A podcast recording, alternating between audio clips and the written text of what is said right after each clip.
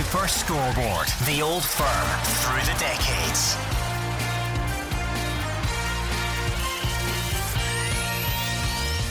Some call it the greatest derby in the world. It is certainly the game that divides a country. When Celtic play Rangers, Scotland holds its breath. It's life or death to Celtic Rangers fans. Would you have signed for Celtic? No. Would you, Peter, have signed for Rangers? No chance. Absolutely not. Henrik was, um, you know, I call him a freak of nature. You know, 242 goals in 315 games. You know, that, that is just freakish. For me, it's the best Rangers team of all time that we were up against, and that's the biggest compliment I can pay those guys. When you walk in the doors, there's a special aura. When Graham left, David Murray actually just said, What do we need here? And we all said straight away, Is that man there? Our challenge when, when Graham came in was to put Celtic off the, the top of the league. I don't care who we lose it me. See if he wouldn't have signed for us, you can't lose it with Rangers. I'd have gave him the world to sign for us. The old firm is beyond anything I've experienced and ever seen and all that as well. And you don't know how it is until you actually experience it yourself. Each family hands down the mantle of supporting their particular team, and that'll carry on forever.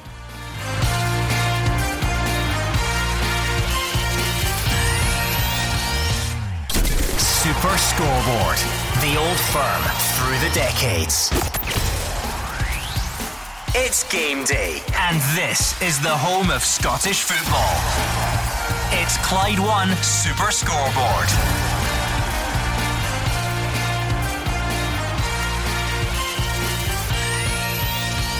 Good afternoon and welcome to Clyde One Super Scoreboard. It's a quieter Saturday than usual, but still plenty going on around Scotland's lower leagues. Celtic and Rangers had contrasting European fortunes and get back to league business tomorrow. Aberdeen were the big winners on a Friday night of Premiership action. In the studio this afternoon, Alex Tree, Mark Wilson, and Hugh Keevins. And now the weekend really hots up. Neil Lennon says he's not going to be Mr. Nice Guy anymore following that Europa League humbling from Sparta Prague. All eyes on Motherwell tomorrow then because there's no room in that pitch for anyone other than the 100% committed. All eyes on Tynecastle and Somerset Park today. Dunfermline are flawless. Three games, three wins, top of the league. Will that still be the case after a wee day out at the seaside at Ayr? And Hearts are waiting to pounce if they do slip up, but only if they overcome Inverness Caley Thistle, managed by the legend that is the former Tynecastle striker John, the Ace of Hearts, Robertson. What a player he was. Looking forward to it, Gordon. A bit of an offset weekend, but you know, a full fixture card, or, or, or almost a full fixture card to talk about last night. Full championship and lower league fixture card today to get through, and then a couple of big ones tomorrow. You know, Neil Lennon Celtic feeling the pressure after another disappointing week, which I'm sure we'll chat about as the show goes on. Yeah, I'm looking forward to the championship football. Also, Gordon, for me, the standout is Hearts Inverness. Hearts are looking to try and get maximum points from their games. Thistle against my team Falkirk as well should be spicy. So looking forward to it. Yep, the guys in the studio, we've got the top team around a couple of the grounds. I usually say all around the grounds, but there's not that many. Uh, certainly none in the top flight this afternoon. We're here until six o'clock, and as always, later on, your chance to have your say on the open line as well. Hugh Keevins, we do have big fixtures today in the lower leagues. We had big games in the Premiership last night. Um, you get the feeling, though, that a night like Thursday, you, you don't just get over that in one evening, do you? No, we had a quite remarkable super scoreboard last night between six o'clock and eight o'clock. Remarkably candid of one Celtic supporter to say he hasn't spoken to his own children since Celtic lost 4 1 to Sparta Prague. Uh, but no, it, it, does set the tone for the weekend, Gordon. You know, Rangers uh, with. Steven Gerrard, Connor Goldson, player and manager of the month, playing at home to Hamilton Accies. Listen, Accies fans, with the greatest respect in the world, it's a walkover for Rangers. So Celtic have to be extremely careful when they play at high noon at Motherwell. Yeah, it's a tough one again for for Celtic. Neil Lennon, you know the fixtures are coming thick and fast, and everyone seems to to grow in significance. And I thought after the, the semi final result Aberdeen, I was on the show on Thursday night. I thought it would be a walkover for Celtic on Thursday. I, I really did. I thought it was our best chance to get a result in Europe with, with injuries and coronavirus taking care of some of Sparta Prague's better players. And for some reason, I don't know why, it just didn't happen. And again, that rolls into Sunday. And what a huge game. Might be one of the biggest games in Neil Lennon's Celtic career today. Yeah, I think when you look at the performance overall, it was uh, pretty poor. I think you're looking around the Celtic team, you're looking for that leadership that they've had in recent years. And it seems to me as if you know they're all looking at each other, pointing the finger, and uh, it just mounts pressure on Neil. You know, I think it's one win in the last six. Uh, so going to Motherwell tomorrow, if you're a Motherwell player, you're thinking to yourself, this is a perfect opportunity to try and get a result. He had his outburst after Ferencvaros. He said there were people in the dressing room who didn't want to play for Celtic. Then he had another outburst a couple of weeks ago where he said there was absolutely absolutely no justification for sacking him. And now he's come out this weekend with the line that no more Mr. Nice Guy. We're one third of the way through the season. How many outbursts do you need? I'm sure we'll get stuck into that as the show goes on. We'll look back on Thursday night and all the big talking points to come out of that one. We'll preview tomorrow's matches as well. Let's start with today's football though and try and get some team news out and about in the lower leagues. It's always good to shine the spotlight on games that might not get the attention other times of the season on this show. So let's go. Let's start at the capital. That makes sense. Hearts against Inverness at Tynecastle. Here's Fraser Wishart. It's amazing, Gordon. You're talking about lower leagues, and Hearts are in what we would call our lower leagues, but they are also Scottish Cup finalists, and that must be a nice ring to it for their supporters who've been through the mill in recent months and possibly even a year, year and a half, because it's been a turbulent 15 months since the start of the 2019 stayed, uh, season. They've been poor on the park. Craig Levein and Daniel Stendel both lost their jobs as managers. They finished bottom of the Premiership. We know all about the legal wrangling over the summertime, and they find themselves in the Championship. And the season, of course, has just started because it was delayed until October. When you look at their team, it tells you why they should win this division comfortably. They've kept most of their players. They've got internationals in the team, even on the bench. Their budget's far bigger than uh, every club in this league. Never mind most of the clubs in the Premier League. But in the end, the players will still have to do it on the pitch, and they'll find it difficult today against an Inverness Caley Thistle team, as you were saying earlier, managed by the legend and former team of mine, John Robertson. He loves to come back here, and I'm sure he'll want to win this game. His teams are always well organised and look to hit Hearts on the break and hurt them where they can. They find themselves also looking to get into the playoffs. Former Hearts players Todorov and Keatings will want to show what they can do against their old team. I saw Hearts a lot last season, really poor display after poor display, and we, we are right to expect far better this season. They're unbeaten so far, and they beat Inverness Caley Thistle by a narrow 1 0 margin here a few weeks ago in the first game of the League Cup campaign. There'll be a minute's silence today. Sad passing of former skipper Marius Zaliukas, another one taken too early by that awful motor neuron disease. Age 36, he was a huge figure during his time at his club, very, very popular. And it's just a shame there's not a full house here to pay respects to a man who, who gave so much to Hearts as a football club. Hearts line up with Craig Gordon in goals, Michael Smith, Craig Halkett, Mihail Popescu, and Stephen Kingsley at the back. Three man midfield of Ollie Lee, Peter Haring, and Andy Halliday, with Craig Wighton, Liam Boyce, and Steven Naismith up front. Ross Stewart, Aidan White, Christophe Berra, Andy Irving, Elliott Frear, Jamie Brandon, and Ewan Henderson are the substitutes for Caley. Thistle they line up with Mark Ridgers in goals, Wallace Duffy, Brad Mackay, Robbie Deas, and Cameron Harper at the back. In midfield, Kai Kennedy, wide right, the Rangers player on loan, Roddy McGregor, Sean Welsh, Scott Allardyce, and Daniel Mackay, with Nikolai Todorov up front on his own. Their substitutes are Cameron Mackay, Danny Devine, James Keatings, Aaron Doran, Shane Sutherland, James Vincent, and Ryan Fife. And the referee today at Tynecastle is Mr. Bobby Madden. I mean, Fraser Wishart, you mentioned the strength of, of some of the players in that Heart squad. Craig Gordon in goal in the week that he was called back into the Scotland squad. As we head into our biggest game in a long, long time, his form is such that I don't think anyone would be too disappointed if, if if something was to happen to David Marshall. Of course, we hope it won't. It's his jersey to lose, but but that's the standard that Craig Gordon's at, where he conceivably could play in Scotland's biggest game in, in over a decade, and yet he finds himself in the Championship at the moment. I think Craig his career has been somebody that would never let you down. You know, an, an, excellent pro, and even at his age, he's still playing at a very high standard. And of course, in a week, well, I'm sure we'll talk about, about Celtic during the week as well. You know, all the conversations around should Celtic have kept him. You know, but he's come back to Tynecastle. He's got himself back in the Scotland squad, and as you say, next week, unfortunately, we've lost uh, Ryan Fraser already. But if we were to lose uh, David Marshall, then you would have no problem with Craig Gordon between the sticks. Calm, collected character, which you need as a goalkeeper. I think his defence just they know he's, he's, he's not fussed by anything. He's very well organised and he's still a top top class goalkeeper. And, he, and he's one of five internationals. Look at Michael Smith, Stephen Kingsley's played for Scotland as well.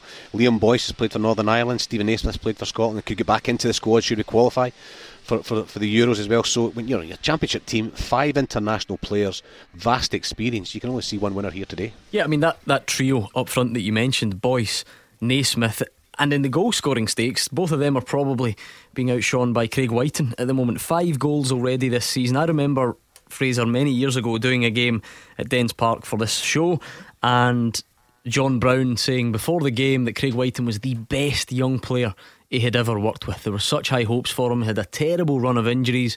Um, maybe struggled a little bit to find the sort of best position and how you get the best out of him. I just wonder if Hearts are, are starting to, to see that at the moment. It's, almost like a new broom. As I said earlier, it was such a disastrous season last year, you know, and, and the confidence can sap from players very, very quickly, and, and you get on that slippery slope. It's hard to get back, and, and it's still unbelievable that Hearts finished bottom of the table. I, know all the, the, question marks about the voting and closing the season, etc. But in the end, you know, after sort of 30, 30 games, they were bottom of the table, and a club like of this size, the squad they've got just shouldn't just shouldn't be there. And Craig Wighton was perhaps symptomatic of that because it's a new broom come in, and all of a sudden Robbie Neilson's trusted him. And sometimes for a young lad who's had the injury problems that you've spoken about, and uh, maybe not producing the form that he could, his head would be down. Robbie Neilson's clearly grabbed him and said, "Listen, I trust you. You're going to be one of my main players this year." And, and the boy and the lad has just lifted himself from it, and it's terrific to see. I just hope he can steer clear of injuries because he can play wide right. I think he'll play today, but he'll come inside and support Liam Boyce as well. He can play through the middle himself. He can play just off the striker. He's still young enough to get himself back on track and have a really good career. And I agree with you totally. As a youngster, he was the star, the star player uh, uh, in Scotland. So hopefully, he can get back to that form. Hugh Keevins, what we're calling this is this the the aggrieved derby, the hard done by derby, the John Robertson derby. Remember Hearts, everything they went through in the summer, um, relegated from the Premiership, and Inverness, who were second at the time when the when the Championship was called, so felt that they had been robbed of the chance of a playoff and all the rest of it. So they are united in their distrust at what went on over the summer. I just think it's a great game of football and prospect. Uh, I look at Robbie Neilson. He took Dundee United up then he left. He's got Hearts into the cup final at the expense of Hibs. Always a good thing if you're a Heart supporter in Edinburgh. And I also look at Craig Gordon, goalkeeper now standing between Celtic and a quadruple treble, who should never have been allowed to leave Celtic.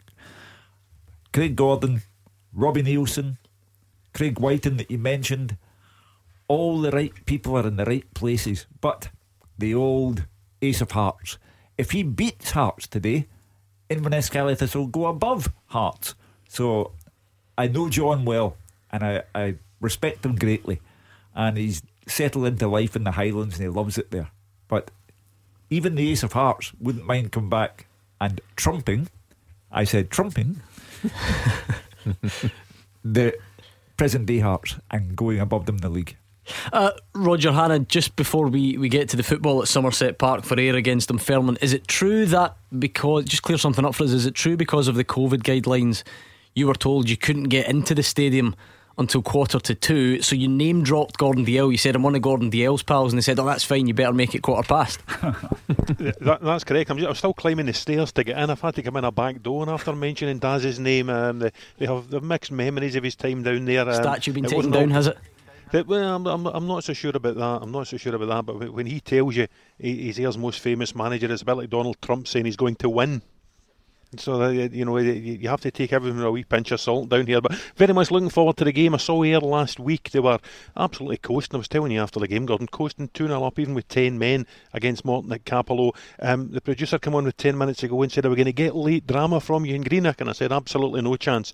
And then Morton scored three goals in the last seven minutes, completely against the run of play. Um, Ayr also lost a late equaliser at Inverness the week before. I know the manager, Mark Kerr, is sitting in four points, and I believe the team really should deserve to be nine and sitting joint top with Dunfermline. There's only one change in the Ayr team this week. Aaron Muirhead was sent off at Cappielow last week. He's replaced at right back by Jordan Houston. So it'll go Viljami Sinisalo in goal again. It's uh, Jordan Houston, Jack Baird, the captain, Sam Roscoe, and Patrick Redding across the back. Patrick Redding, of course, heading away with the Scotland under 21s. They've got their own qualification business to, to look ahead to this week. Just in front of that, Andy Murdoch and Joe Chalmers. Then a three of Luke McCowan. Michael Moffat, and Cammy Smith on loan from Dundee United, outstanding at Morton last week. And the lone striker is Bruce Anderson. On the bench, it's here Reid, Miller, Cameron, Zanatta, Hewitt, McKenzie, and Smith. As for Dunfermline, nine points, three straight wins, ten goals scored so far in the championship, as, as you was saying at the top of the show. Uh, that kind of form has earned the goalkeeper Owain Fon Williams a recall to the Welsh international squad this week. Uh, in total, the Pars have won all six of their games this term, including a 3 0 Betfred Cup victory against the Kilmarnock Kids in their last trip down to Ayrshire. And they also boast a phenomenal record here at Somerset Park over the last decade 10 wins and 3 draws from the 14 games they've played away to Ayr United dating back to 2010. A couple of changes. Um, Stevie Crawford's just shuffling his pack. Looks like a change of formation as well. We think to a 4 1 4 1. So it is Fon Williams in goal. At the back, Paul Watson, Lewis Mayo on loan from Rangers, Ewan Murray and Josh Edwards. Stephen Whittaker just in front. Then a four of Dom Thomas, Fraser Murray, Kyle Turner, and Kerr McInroy on loan from Celtic. And up top, it's Declan McManus. Their substitutes McCann, Wilson, Fenton, Gill, Dow, O'Hara, and Berry. And the referee at Somerset Park, where the sun is shining, Gordon, it's Craig Napier. I should have known. I had the, I had the stat already about Dunfermline's record at Somerset, but I should have known. The consummate professional. He's, he's got it all under control. That was Roger Hannah for Ayr against Dunfermline. So those are our two featured championship matches today. Nice local feel to the League One clash between Partick Thistle and Falkirk. So let's take a look at that one with Mark Guidi. Yes, thanks very much, Gordon. As you say, Partick Thistle against Falkirk. Falkirk second top of League One, seven points from three games, and Partick Thistle sitting in sixth position with three points from three games. Indeed, we had a caller on Super Scoreboard on Wednesday night, Gordon, a concerned Partick Thistle supporter just about the start that the Jags have had, and he wants to see an improvement. It will be a tough game today against Falkirk, of that there is no doubt. Uh, their manager Lee uh, Miller at home today, he is self isolating, so it's the co manager Dave McCracken who's in sole charge, and there's no doubt that he will come here confident after their 2 0 victory against East Fife last week. For Partick, it was a 1 0 defeat up in the Highlands against Cove Rangers, the league leaders. And for Thistle today, he sticks with a 4 3 3 formation. It's right in goals. At the back, it's Williamson, Brownlee, Breen, and Penrice. In midfield, Docherty, Bannigan, and Spittal. And up top, it is Cardo and Murray on the wings with Graham through the middle on the bench for the Jags, McCready, Lyons and Gordon, Riley, Niang and Foster for Falkirk they go 4-4-2 it's PJ Morrison in goals at the back Mercer, Dunn Hall and Dixon in midfield Morrison, Alston, Miller and Leach and up front it's Francis and Dowds on the bench for the Bairns it's Todd, Sammon Devaney, Laverty, Telfer, Snedden, Kelly and that ever present in football for decade after decade. The old trialist appears on the bench too for Falkirk. Today's match referee at Firhill is Grant Irvine. Again, you two sides that will feel they shouldn't have been together this season. Um, Partick Thistle um, into League One, which is incredible looking at where oh. they've been in the last couple of seasons, and that Falkirk perhaps had a good case to, to suggest they wanted to get up to the Championship as well. I think if you're Ian McCall and Partick Thistle, your obligation is to look forward. Never mind what happened. It's in the past. You cannot rewrite history. You can carry the sense of grievance with you, but you've now got to look forward. If people are phoning Super Scoreboard and saying they're concerned by the start to the season, you cannot, you simply cannot contemplate dropping to the bottom division if you're Partick Thistle. So look forward. The past, forget it. Okay, three featured matches today then. Ayr United, Dunfermline, Hearts Inverness in the Championship, Partick Thistle, Falkirk in League One. It was a huge night of Europa League football on Thursday. The knock on effects still being felt. So much to be said, so much to be argued about. We'll get stuck into that next. The team with the biggest support in Glasgow and the West. This is Clyde One Super Scoreboard. Hugh Keevins, Mark Wilson, and Alex Rae are in the studio. We've got the guys around the Championship and League One action today as well. But as always, at this time on a Saturday, we look back at some of the week's biggest talking points. And this is one of those days, Hugh Keevins, where I wake up and I don't need to think too hard about what the main talking point is. It's Celtic, their European result, and really where that leaves them overall at the moment. Uh, it puts them under pressure. That's what it does for them. Uh, you can't lose 4 1 at home uh, to Sparta Prague and not find yourself under pressure. The whole season is now called into the question.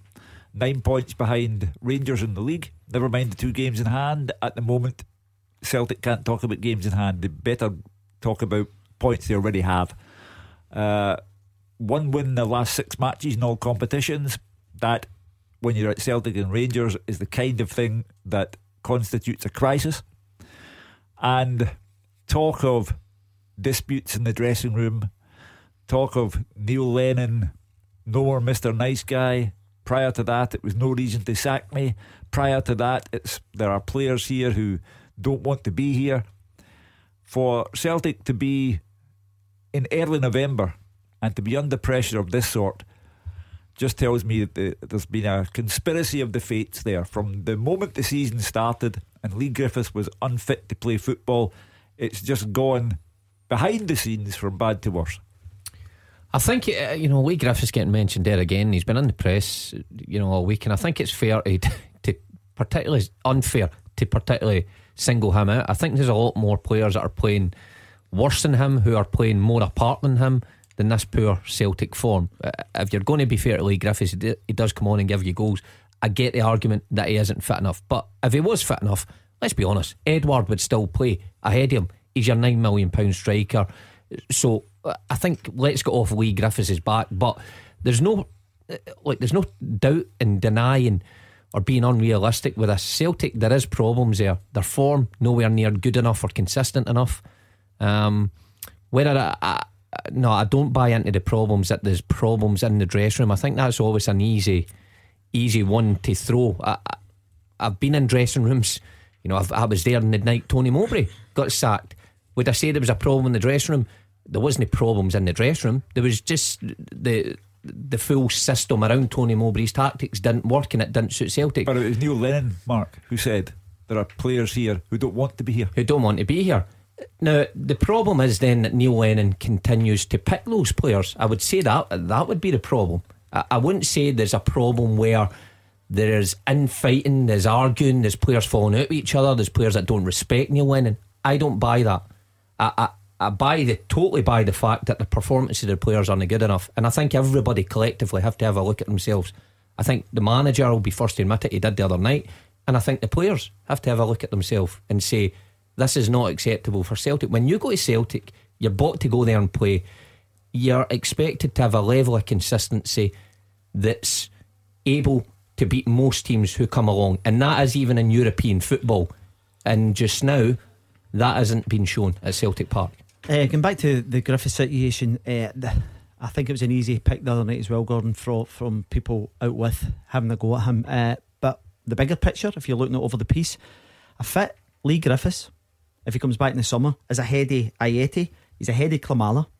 And with the form that Edouard's on, he then chaps on the door. The problem is that he hasn't been up to that fitness yeah, because he's in uh, thing. What, what, about the bigger picture? I don't know how, no, we've, how we've no, so no, quickly got into discussing. It was because Griffiths. you guys were talking about it, so I'm just adding on to that. Now, there's a bigger picture as well when you look at Scott Brown, his performances of late. You look at McGregor, the go-to guys who have been regular contributors and big contributors in big games. They, they've posted missing, and then we go back to the boy Duffy at centre half I said a couple of weeks ago, I'm not sure why he's continuing to play with him because he's having a nightmare, an absolute nightmare. The way he sold himself for the third goal. So these are bigger issues for me. Mm-hmm. Now, you talk about the, the dressing room there, Mark. Mm-hmm. Nobody actually knows what goes on in the dressing room, but what I can say is when you look at the body language of the Celtic team at Parkhead on Thursday, there's something clearly not right. Mark Guidi, where does all this leave Celtic? How critical a time is it? Hey, they can't afford to drop points tomorrow, even even a draw um, could could you know leave Neil's position wide open, and he'd be, the first to admit that because you're facing the potential of going uh, 11 or 12 points behind um, Rangers. So Celtic must win tomorrow. Managers and boardrooms will always think, oh, if you're going to make a change, do it in an international break. Um, we're all ready, and we don't like discuss it, and I won't discuss it with the manager's in the job. But there are other people who are mentioning other names that are waiting in the wings potentially. But Neil Lennon uh, quickly has to suss out, and I'm sure he has now because he knows the position he's in. He will have to pick 11 players tomorrow that he believes want to go out and do it for themselves and for the club. Doesn't matter about the manager. Where's the self pride? What about doing it for yourselves, doing it for supporters. And you know, if Scott Brown is having an off game and he doesn't start tomorrow, he's been outstanding for a decade or so. It's up to others in there to show leadership, to take the mantle from Scott Brown if that's what's required um, tomorrow. But I think tomorrow, bearing in mind what's at stake and how Celtic must get the three points, then I think that Scott Brown, for me, would be one of the first names in the team sheet. I'm just curious. Mark Guidi doesn't think Neil Lennon would survive a defeat tomorrow or dropping points tomorrow. Does anyone disagree with that? No. Um, no, I think he'd find it very difficult, yeah, to survive. I think that this whole 10 in a row thing, you sometimes get the impression that 10 in a row put its hands round Celtic's neck and it is squeezing the life out of the place because it's so important. It has overshadowed everything else. I'm not sure that Odsonne Edouard really cares about 10 in a row. I'm not sure that Olivier Ntcham really cares about 10 in a row. And they give the impression they'd rather be somewhere else anyway. But Celtic have also been unlucky. Jullien, long term injury victim. James Forrest, long term injury victim. Ajer, out at an important time. And Shane Duffy not doing what was advertised on the tin.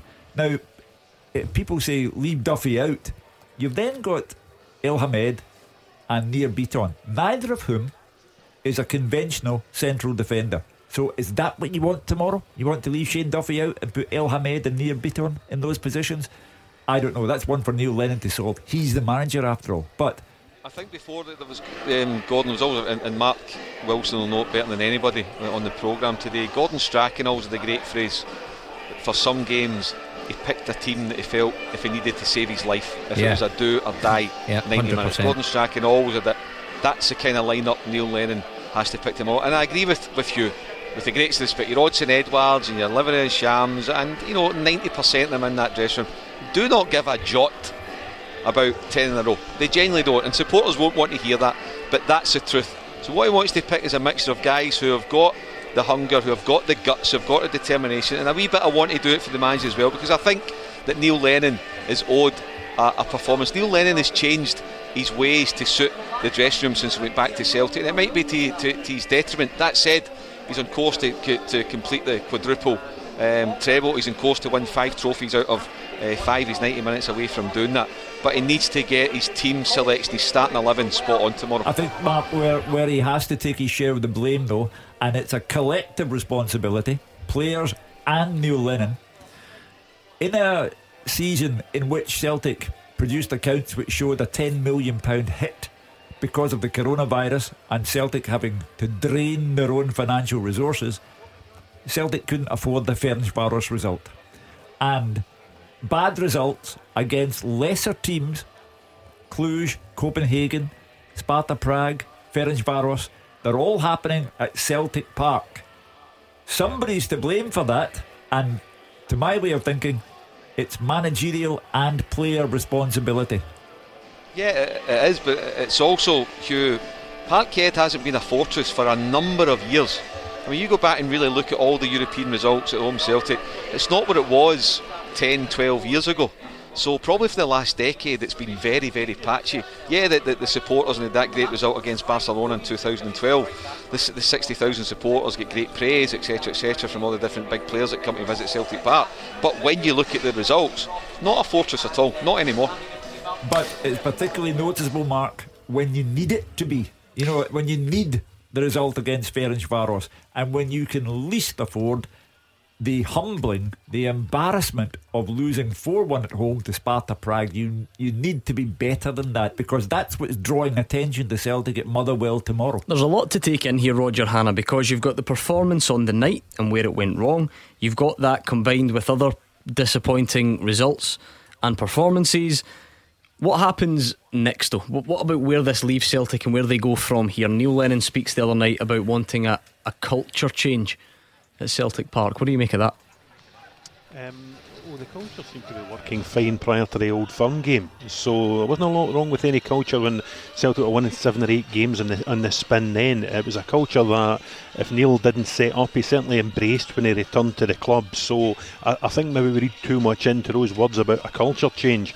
Um, I think the boys are right. If Celtic do not win at Fir Park tomorrow, then questions will be asked in high places about Neil Lennon's future. But are all Celtic's problems going to be solved by a change of manager? Um, you know, does a change of manager make Leigh Griffiths any fitter?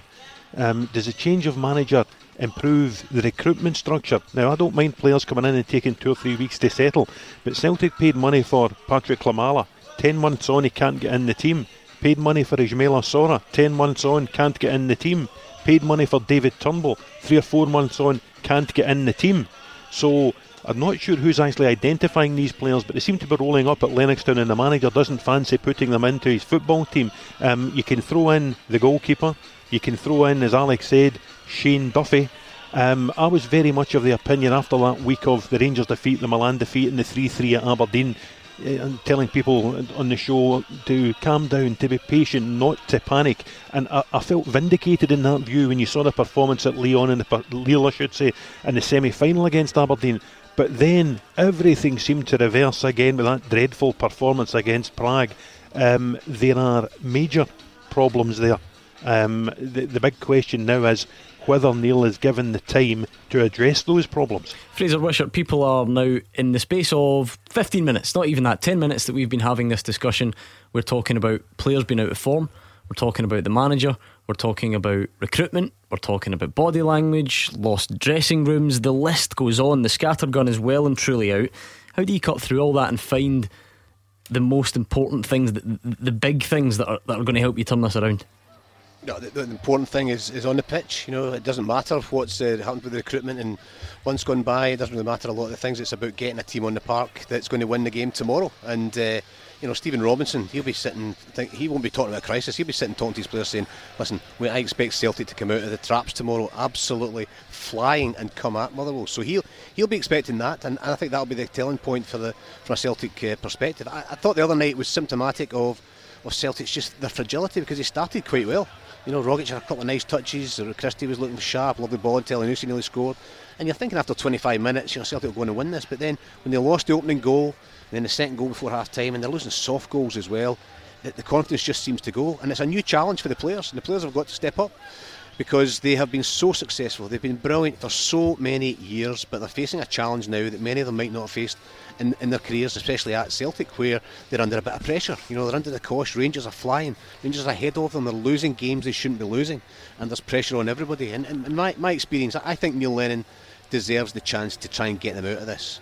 But those the powers that be might not think that. And in my experience, another heavy defeat. Usually, it's what happens in the ground, and if the, the fans turn the guns on the board, and it's, it's, the same at every other club in the country, then the board have to react. So, you know, I hope Neil's given a chance to, to turn this around, but they're certainly very fragile at the moment and uh, they can't afford many more bad results if, if, if, if, one bad result in coming weeks, and they've got some big games coming up. I think Fraser makes uh, one of the more salient points. Rangers. We all know about Celtic and the, the, the poor recruitment and the loss of form and the injuries and the, the manager's occasional outbursts and the poor European form. However, for the first time in a long time, Rangers have a team that's better than Celtic. And the Celtic fans have to get used to that. I read one piece from Barry Ferguson today where he said there wasn't one Celtic player we get in the Rangers team. I dispute that. I think that's over the top, perhaps playing to the gallery. But for the first time in a long time, Rangers are better than Celtic, and I don't think the penny has yet dropped for the Celtic supporters where that one is concerned. Mark Wilson, the talk of culture change, and Roger said perhaps people are reading too much into that, but, but Neil Lennon said it, and, and it's a great soundbite. What can that mean, and how do you do that so quickly? It always struck yeah. me as something that takes quite a while to do. Of course, and you would think so. My thinking into that when I heard that was now I've heard reports and I've. Uh, heard from certain players since my time at Celtic and since Neil first got the job. You can imagine what he was like in the dressing room, very vocal, you know, great motivator. If you weren't doing the job, he would go through you in no uncertain terms and he would build your confidence back up the next day or two days later. I hear that he's maybe mellowed a bit from then on. Now that was eight years ago I was there. Now I I'm taken from his comments the other night that he might think this isn't working. Me being mellow with the players and going with a, I think he actually said the word softly, softly yeah, attitude in the summer. Love, yeah. I don't think that's working. And I think he is maybe going to revert back to that fiery character mm. that he was in the dressing room but eight we, years ago. Gordon, we've had that in the, in the show. We've had people saying that he sat in the dugout, his arms are kind of, kind of, thing me closed, and he's not showing that same passion. And that's, I, I agree with Mark. I think that's exactly what he's doing. And I think he felt as if people were holding that against him because he was showing that passion. He was sometimes he went overboard, and he's saying, "I'm maturing here. I'm I'm kind of kind of calming down as I'm getting older." But I read into that that he's actually going to come out. Oh, I'm going to do it my own way now because the way I'm doing it at the moment doesn't seem to be working. What he took over from Gordon was Brendan Rodgers' team, and Brendan Rodgers, well known, is a very different character to Neil Lennon. When he came in that night at Tynecastle, I think Neil even said himself that he was just continuing things and he didn't have to do too much. And he still got success. So why change it? He didn't need to change it. Now he's realising that this Celtic team isn't the Brendan Rodgers Celtic team, it's his team. And I think he, he wants to revert back to what he was like. Mark, were you trying to come in there? Yeah, I was just going to say if I'm if I'm Neil Lennon and uh, yep. Get the victory tomorrow, the first thing I do on Monday morning is go and see Peter Lawwell and, and ask to, to bring Johan Mjällby back alongside him. His friend, he's confidant, uh, he's got a good coaches there beside him, but I think he, he needs somebody like that alongside him, somebody that knows what makes Neil tick as well, when he needs something, what he needs, when to do it. And uh, I think that if I'm Neil Lennon, I think that could be the the one that could uh, that could really turn it in his favour. Go and get Johan Mjällby back, going up and see because he's not got his own backroom staff, is it? and that's not a criticism of John Kennedy or, or, or Gavin Strachan. In, in, in, what way is Gavin Strachan? Sorry, Mark. In what way is Gavin Strachan not Neil Lennon's own staff? Well, he's been he's been brought in. I'm saying Johan Mjällby is his man. He's a guy that he's worked with in the past. I, I get that, but I mean, Gavin Strachan was was just brought in. He, he's, in, like I say, in what way is he not Neil Lennon's? John Kennedy, yeah, he inherited him, granted, but how did he not? You know, he didn't inherit Gavin Strachan. No, Gavin Strachan came in in the summer. And what I'm saying is, I think now he needs somebody like Johan Mjällby beside him, somebody who's been a teammate, somebody he's worked with in the past. And if I'm Neil Lennon, I would go and ask for. Now, it might not be Johan Mjällby, it might be somebody else, but I think it is somebody like a Johan Mjällby. I would go and ask to, to bring him in. Well, that, that would imply, Mark, and don't let me put words in your mouth. I tried that at the Sunday Mail and it was a failure. Uh, but uh, that would imply that Neil Lennon is having people such as Gavin Strachan foisted upon him. Should, should he not have been stronger and, and said at the time, look, I have someone else that I want? I don't know about that. I don't know if he's foisted upon him or, or, or Neil Lennon chose him. What I'm saying is, now I would go and ask for a Johan Mjällby. It's not about Gavin Strachan, I'm talking about Johan Mjällby, and that's what I would do now. I, I, think we're going to have to knock it in the head, but what, what I've learned from listening to you all, the, the beauty of it is I, I, can't say who's right and who's wrong. That's impossible because mm. you're, you're trying to kind of predict the future and where we go. But we've gone from certain players need dropped to Neil Lennon needs to get feisty again to Johan Mjällby needs to be recruited. Uh, when, Take, taking a step back, it sounds like there's quite a lot that needs that needs to be fixed. When you're at Celtic or Rangers, and this is historically true, you're only three games away from a crisis at any given point. When you've won one of your last six games in all competitions, when you are performing very poorly in Europe, when you are six points behind, nine points behind Rangers, uh, this is exactly Exactly. Par for the course. Okay, we will leave it there. Thanks to the guys. I'm sure we'll get back to it as the afternoon progresses because we're going to have the open line later as well, where you can have your say. But we'll go back around the grounds ahead of the three o'clock kickoffs next. The winning team all season long. This is Clyde One Super Scoreboard. Hugh Keevins, Mark Wilson, and Alex Rae in the studio. Top team all around the grounds as well. We've had a nice friendly discussion about Celtic's woes at the moment, where they are, where they're going, and I'm sure that's going to continue as the afternoon progresses. We will build up to Motherwell against Celtic and Rangers v Hamilton tomorrow. At five o'clock, we've got the open line. That's when you've got the chance to have your say and let us know what you think at the moment. But in the meantime, we've got three o'clock games on our mind. So let's continue the build up to them. Let's start again uh, in the capital, Hearts against Inverness. Fraser, I just wonder about the confidence, the momentum, the feel good factor around Hearts at the moment. Six wins out of six in all competitions. They're into the cup final, having beaten their old rivals to get there. Although they had a really tough time in the summer and, and were feeling a bit sore, they seem to have recovered and started the season exactly in the way that they would have wanted to. Yeah, they just need to look forward. I think somebody mentioned that uh, earlier on, and just Robbie Neilson's climbing to, to a place in the stand just to my right, and uh, he's brought a big difference to the club. I think just a calm that he has, Robbie Neilson, to the whole place because uh, there's he'll be saying to the players just focus on playing. I know they they had a tough time. I was involved representing them over the summertime as well, and all the league reconstruction, all the legal fights as well in the end, these players just want to look forward and try and get this team, and they must get this team back into the, the, the Premiership at the first time of asking. And of course, being only a 27 game season, you know, you've got less margin for error. So the, the terrific start they've had to the season will, will stand them in good stead. And it doesn't matter, you could be Steven Naismith, who's an international player, he scored a hat trick in English Premier League. Just winning, just at any level, whatever level you're playing at, just breeds confidence. We were talking about uh, Celtic players earlier. You know, losing can, can be a can be a, problem as well. You can just get into into a rut. Winning's exactly the same. But when you look at their squad, I mentioned you know five international players on the, the field of play. You know, and you forget that like of John Souttar is out long term. You know, and the chance that he would have been in the Scotland squad in, in the last couple of months as well. So they, they've got a terrific squad here. But I was just looking at John Robertson as well, who was who was walking past and shouting a bit of abuse at me as well. He's looking remarkably relaxed. Obviously loves coming back here. You know, I think the all-time scorer, uh, biggest scorer for, for Hearts as well. Legend here. He's looking remarkably relaxed. He's very chipper. He's chatting to everybody as well. And if that goes through to his team, they've got some decent footballers as well. They might make it hard for Hearts, but I do think Hearts will, will win by a couple of goals in the end. They've just got too much quality in the attacking areas. Boyce, Naismith, Whiting. How much of this is about the upcoming cup final, Fraser? Because uh, of course the priority for Hearts is going to be to get out of that division at the first time of act, of asking. When you come up against Celtic, clearly it's it's a big task. But let's say Hearts can go into that cup final having won ninety percent of their games, hundred percent of their games, even but between now and then. That, that, that, does that does a lot for you. That can help wipe out you know the, the division difference between the sides if, if you go into it with a winning habit.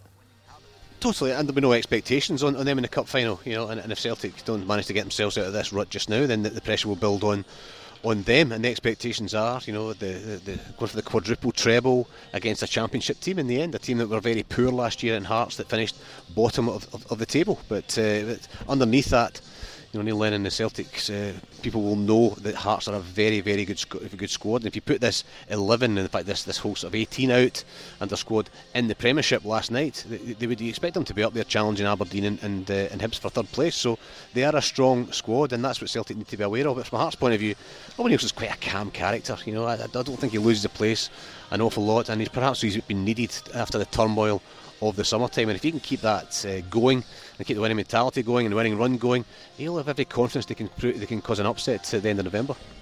Uh, yeah, looking forward to that one then in the capital. Hearts against Inverness. Our other featured championship matches, Ayr United against Dunfermline. Uh, Roger, the lower leagues in the SPFL have always been brilliant for throwing up a surprise here or there, and it's extremely early. But I just wonder if Dunfermline might be that surprise package this season. They've won three out of three already. In fact, they've won six out of six if you include the League Cup. And bearing in mind, this is a team that's dealing with life after Kevin Nisbet, who you only have to look at the impact he's having at Hibs to realise what a gap he should have left in the Dunfermline side. Yeah, life after Kevin Nisbet and life after 16 players leaving East End Park in the summer. Um, I think if you'd said to Stevie Crawford before a ball was kicked, you'd win your first six games in all competitions, even he would probably have thought you, you, you were exaggerating a little bit. But that is the fact of the matter. They're going very well. They've scored 10 goals as well in the three league wins that have elevated above the likes of Hearts and Dundee and Inverness, etc., at the top of the championship. And they've spread the goals round. Ewan Murray, the captain, the centre half, some of the goals. Declan McManus, there was a hat trick from Kevin O'Hara the other week. Ryan Dow's got among the goals as well. And and of the 16 players that left, the replacements he's added well, you know, even just young Lewis Mayo in on loan from Rangers, Kerr McInroy in on loan from Celtic, Fraser Murray in on loan from Hibs, to go with the more experienced characters, Declan McManus, Dom Thomas, who we all know, and Stephen Whittaker, who has come A to dip his toe into coaching matters with a view to the future, but B because he still thinks he's got some football left in him, and he sits in front of the two centre halves and tries to give an extra little security blanket, and it's working very well for Dunfermline so far.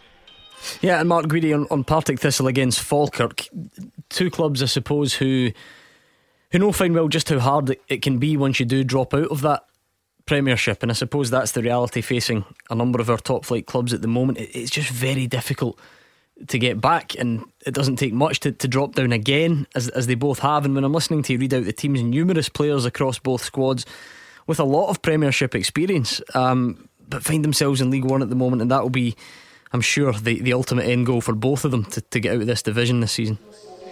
Yes, uh, well, you know, you're right. You look you know, down the teams. You know, Stuart Bannigan, Blair Spittal, Joe Cardle, uh, Brian Graham, uh, young James Penrice at left back. So a prospect as well. Then you, you know you've got Gary Miller and Blair, Blair Alston.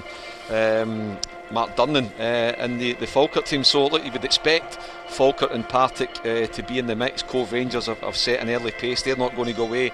And as Fraser was saying earlier, and, and Roger, with it being a 27 uh, game league, and by the way, we'll, we'll, do well to get the 27 games uh, finished and completed.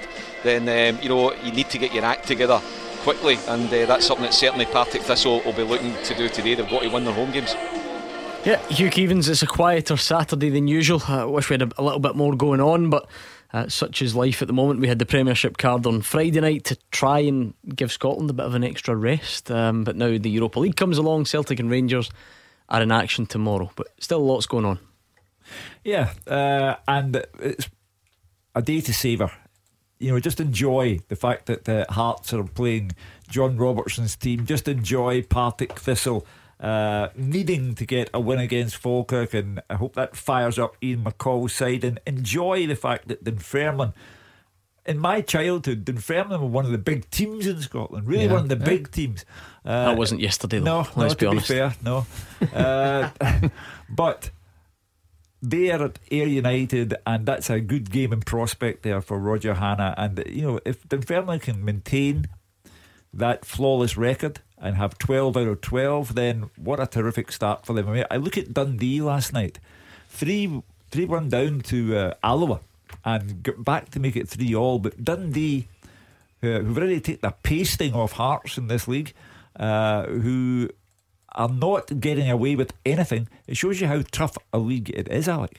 Yeah, and you have to commend uh, Peter Grant. He played his football the, the right way, uh, and with a bit of fortune, uh, it was a dubious handball to get the Dundee third goal for, for Charlie Adam. But I think Charlie's got that little bit of quality on the ball. Uh, he doesn't quite have the legs, and I think that's going to be one of the things for Old Club Dundee. They struggle to have uh, mobility throughout their team. Some good players in the championship this year. You know, you're mentioning Charlie, yeah, Charlie Adams. You've got Dorrans, you've got Halliday, Naismith. You know, boys. Eh, you know, Craig Gordon, guys who were international players just a couple of seasons ago. So it's a good still league, are. a tough, yeah, still are, cases, yeah. still are, tough league is on the bench. Christophe Ben on the bench. So a lot of good games today, Gordon. Yes, it's all set up nicely. Three o'clock kickoffs are coming next. Scottish football's league leader. This is Clyde One Super Scoreboard. It is full time at Firhill. What a game Mark Guidi's just witnessed. Tell us all about it, Mark.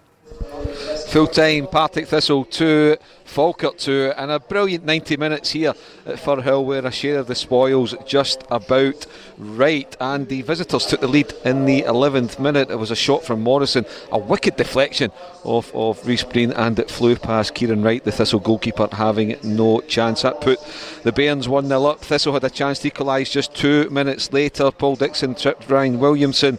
Uh, referee Grant Irvine rightly pointed to the spot, and uh, Brian Graham, the veteran striker, stepped up, but his kick was well saved by the on loan at Motherwell goalkeeper PJ Morrison. Just before half time, Falkirk should have made it 2 0. Anton Dowds had a chance 12 yards out, but he smacked his effort off the post. And then after the break, Brian Graham uh, managed to make amends for his earlier first half penalty miss. He um, was involved in the goals that put Thistle ahead. First of all, it was a header from Joe Cardle in the 65th minute, the equaliser four yards out the winger inside the box to, to head home. And then three minutes later, Cardle was a provider, a lovely cross across the face of the goal, and there was Brian Graham, the veteran striker, to head home. It looked as though the Jags were going to hold on. Uh, did pile on some pressure. Charlie Telfer coming close on a couple of occasions, and then he did find the back of the net. The former Rangers and Dundee United attacking midfielder with two minutes to go. He smashed a 14 yard shot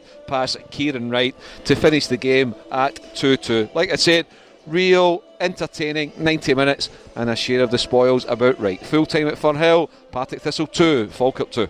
And it's full time at Tynecastle. Let's get the story of that one with Fraser. Hearts 2, Inverness Caledonian Thistle 1. A deserved victory for the home side. Better second half performance. They're ahead through Naismith and Boyce goals, but an Aaron Doran late goal turned out to be no more than a consolation, but did make the last five or ten minutes uncomfortable for Robbie Neilson. A very quiet first half, Hearts and plenty of possession with few chances. Liam Boyce had a few efforts, headed over from six yards, then pulled a shot wide on the angle. Michael Smith deflected a left foot chip just wide of Mark Ridgers' goal, but Caley Thistle were comfortable throughout. Young team growing in confidence at heart. Half four on. Robbie Neilson would be saying at half time he wanted more and he got that immediately within 90 seconds. They opened the scoring. Stephen Kingsley has uh, done all day, overlapped on the left hand side. Lovely cross into the box and a lovely controlled finish by the experienced Stephen Naismith on the volley with his left foot. Carrie Kelly actually tried to hit back immediately. Scott Allardice just wide from 30 yards, and young Kai Kennedy had a deflected shot inches wide off Michael Smith's leg after Mikhail Popescu had given the ball away. But he expected Hearts to kick on from the opener, but still not creating anything really in, in the final third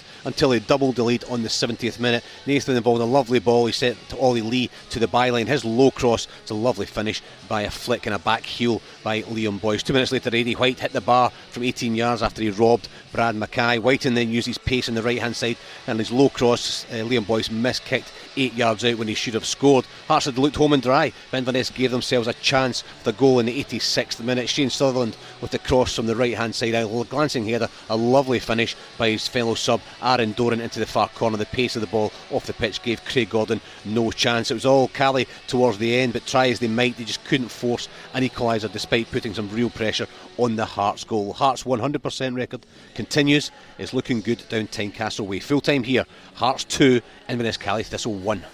And last and least is Roger Hanna with a bit of a, a dull affair between Ayr United and Dunfermline. Roger Hanna. Ayr United nil, Dunfermline Athletic nil. Dunfermline's six game winning streak brought to an end here at Somerset Park Gordon. They drop league points for the first time this season and they fall below their Fife rivals, Raith Rovers, into second place in the Championship tonight. But it wasn't for the want of trying from Stevie Crawford's visitors. They bossed the game here at Somerset Park and really should have taken all three points. Dom Thomas threatened as early as the seventh minute down the left wing. A decent cross. It was headed away away from under his own bar by Patrick Reading, just with Fraser Murray set to pounds. Murray on loan from Hibs saw a drive held at the near post by Ayr goalkeeper Viljami Sinisalo just a couple of minutes later, and that was really the way the game was going to go. We had a rare break after 27 minutes. Bruce Anderson and Luke McCowan both involved in the creation. Michael Moffat effort on target, decent save by Owain Fon Williams. But Dunfermline soon back in the front foot. Thomas again tripped in the edge of the box by Joe Chalmers. Thomas claiming for a penalty kick. Referee Craig Napier said it was just outside the box.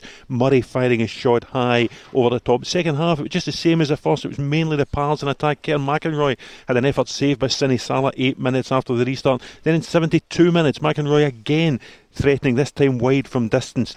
A couple of minutes later, Kyle Turner was fouled in the edge of the box. Declan McManus this time trying his luck, but way off target. Another free kick after 79 minutes. McManus this time brought down by Jordan Houston, but again off target. McInroy trying this time. Thomas another running shot saved by Sinisalo seven minutes from time. He had briefly threatened substitute Dario Zanatta firing wide of the near post, but it really would have been a smashing grab job. And indeed, Dunfermline threatened again just in the closing moments. Substitute Ian Wilson shooting from the edge of the box. Another save save from Ayr's best player, Sinisalo. It's now 10 wins and 4 draws from the last 15 trips down to Somerset Park for the Pars. It's not been a great few days for Ayrshire Gordon. Kilmarnock lost last night. Ayr dropped points this afternoon. And a fella who owns a hotel in Turnberry's lost an election. Ayr nil, Dunfermline nil. I'm glad it was an election he lost, my goodness. Right, 01419511025. Hugh Keevins almost fell off his stool there, but it's time for the open line. Over to you to have your say on this weekend's football. Were your team in action today? If so, what did you make of it?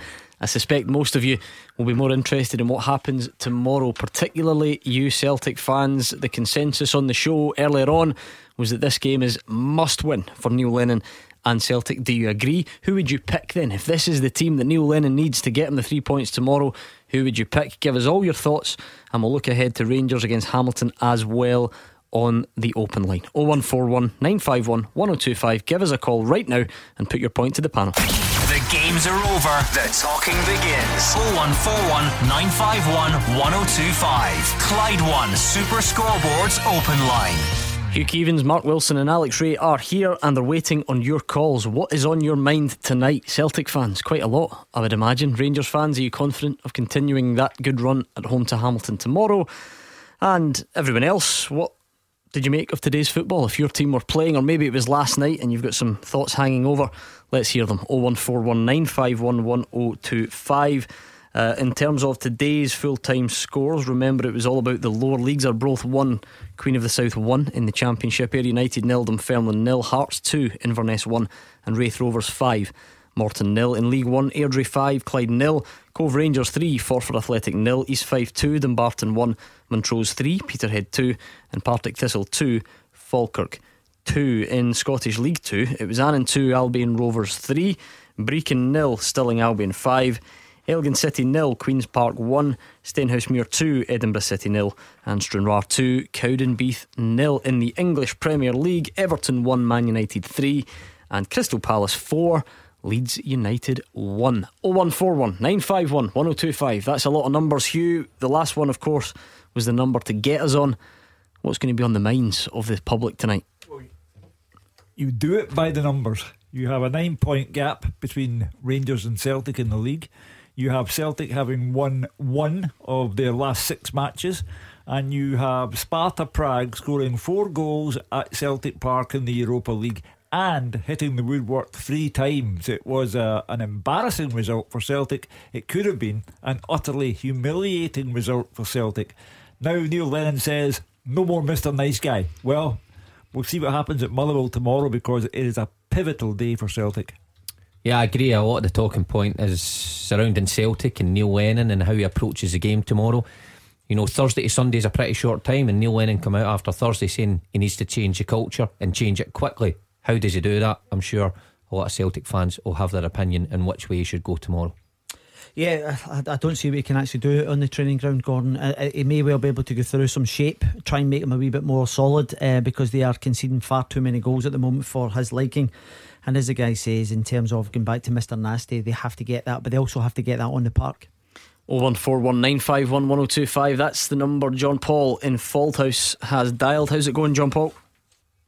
Even final, Gordon, Alex, you and Mark, how's it going? Not bad, John Paul. You've had a couple of days to kind of take it in and and read all the reaction and, and perhaps calm down a bit. But how are you feeling about your team at the moment? Uh, I'm very, very unhappy, you know, as, as any Celtic fan. But um, I keep on hearing, obviously, with the Neil Lennon situation, you know, um, oh, he deserves his chance uh, because of what he's done at Parkhead before. You know, that's been and gone. That's in the now. They knew this was a big season, and I've got a few points here, and I'll try and ram them in. First of all, for changing culture, see tomorrow, see your Edouards and you're in Charms who didn't know what this is all about and they're strutting about the park like they're superstars. They've got to be dropped. You've got to go away. Uh, Bitton, yes, he, he's been at the cup for a while, but yeah, even Greg Taylor, look at McGregor, Turnbull, he knows uh, to play Scottish guys. We know what the, Griffiths, he knows what it takes to go to Motherwell and get a win because it's not an easy win, it's not a given. They're going to make it tight, they're going to make it tough, they're going to be in our faces. You need people that are going to be up for it. Quite at the moment, there's a few Celtic players that aren't up for it. There's a, there's a few that are hiding away, whether regardless of what it's to do with losing faith in the manager or whatever, but also with Neil Lennon. Neil Lennon has put himself in a position um, with Shane Duffy. Now, I, I'm all for giving somebody a chance, but how many chances do you give him? He's now Shane Duffy's short of confidence. Neil Lennon's making excuses saying, oh, we played him under a dental problem. He keeps on playing him. You didn't keep throwing somebody under the bus if he's playing that bad. Maybe he needs to out the team. Maybe he needs a wee bit of protection. And then the goalkeeper situation, you bring a boy in for five million pound. You didn't even know if you want to play him. Then you drop him. Now Baines had a bad game. Neil Lennon scratches his head to think tomorrow. Who did I put in goals? Does Neil Lennon even know his best team? Because right now I don't think he does. You know, I don't think he knows his best team. I think uh, that's a massive. You look across the city. Steven Gerrard knows what back four he's playing. He knows who he can trust. It, they know what they're doing. They actually know what they're doing. See on, on Thursday night against Sparta Prague, Celtic players, once they were out of possession, once they went attacking, there was nothing on, they didn't even know. You look at Rangers, they tuck in. This player's got to be there. When he goes out of that position, they move over, they all shift. That isn't happening at Celtic now. That isn't happening. How did how did they change that from Thursday to Sunday? It can't be. You need to say to your boys, listen, yes, they need to have a look at themselves, but they need to trust in them. Do they trust in them? I don't think they do. I don't know what the panel thinks of that, but. Uh, well, with regard to Edouard. I'll start there because you've covered a lot of ground, John Paul. Edouard, I'd leave him out.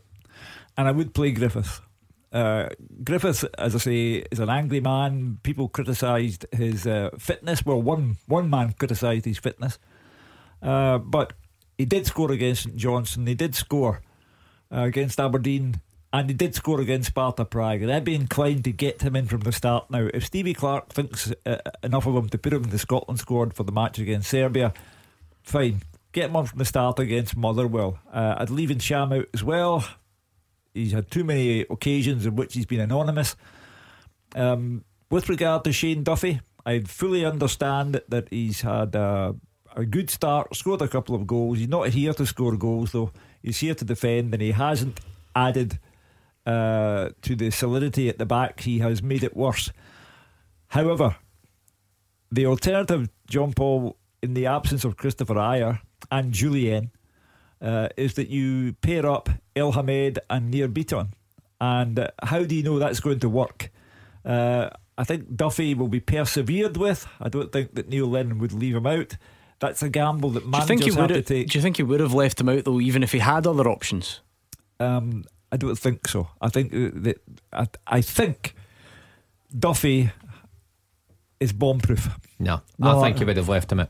I think he's made too many errors. Not even the ones that have led to goals, but I think he's made errors within games that they've got away with. I think if Jullien was fit, Alex, that Uh, 100%. Duffy may have been taken out, and it may have Hugh just been he's suffering from a slight strain. We're leaving him out. Yeah. That old one to cover the tracks, but behind closed doors, I think it would have been saying to Duffy, "Look, just take your time to find your feet." John Paul makes it. Sorry, Hugh. Yeah. John Paul makes some valid points there in terms of take take him out for his own good. I said this a couple of weeks ago. He made another howler in midweek when he when he set himself for the third goal.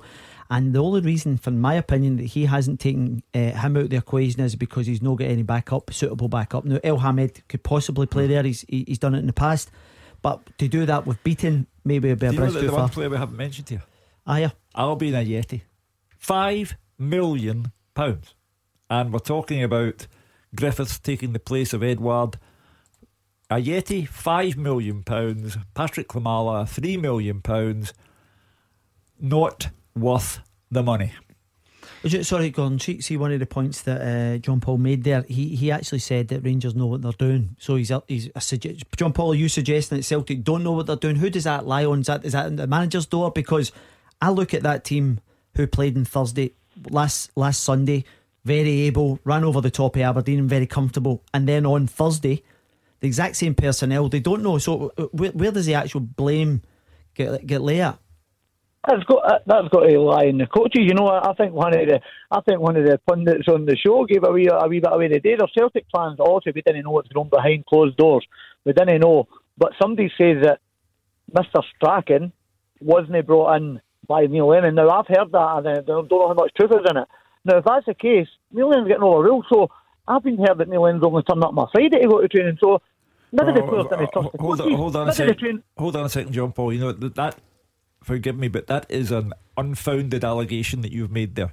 Uh, we would have to be at Lennoxtown every day to tick everyone's name off in the register. Uh, we can't allow the suggestion on this program that Neil Lennon isn't attending training. Uh, you know, th- th- there may be things going wrong, but there's no suggestion whatsoever the manager's not attending training. John Paul, tell us a bit more about your goalkeeping theory then, because there's a lot of focus on that position at the moment. Who should Yeah, play well- for for you? I, and even I'm even I don't know. You know, he, he, did he go back to Barkas who he dropped for being? They say they had a back problem, but he dropped him because his performance wasn't good enough. Scott Bain came in and done all right for a game, and now he's made a couple of mistakes. He doesn't look comfortable. You know, yeah, uh, yeah, he's made some good saves. I don't even know who should play. You know, that, that that's a situation that that Neil Lennon must be scratching his head saying, "Who do I play in goals tomorrow?" That's quite the situation now, Mark, because it, it seems to have descended in to a level of focus that they almost can't win. I'm not saying Scott Bain's been brilliant, but I'm not sure he's made an actual goal costing Howler. howlers. Oh. And in fact, maybe Barkas hadn't either, but, but the Celtic fans are just looking at them both and just seem to be thinking, Well, it's uh, yeah, of course. When your team's losing goals, who do you look at? You look at your back four and your goalkeeper right away, and supporters are quite quick to say they're not good enough. I agree with you, Gordon. I think Bain's came in. I don't think he's done anything exceptionally glaringly wrong that you go, my goodness, you can't trust this guy. So for me, I would play Bain. I think with Barkas and he's come in, I think there's been a couple of efforts on goal that maybe haven't even resulted in goals. You go, geez, he should have done better there. Or you expect your goalkeeper to save that. I think just now, you stick with Bain. I, I I think the more you chop and change Uncertainty. goalkeepers, centre halves, you just compile the misery on yourself and can, uh, you know, it becomes a bigger problem than it should be. I think tomorrow you stick with Bain, and because Jullien isn't there, he's going to stick with Duffy and Bitton. That, that's what I think. That that trio will be in the team. I think run about them. They might change personnel, but I think that trio will, will start the game tomorrow.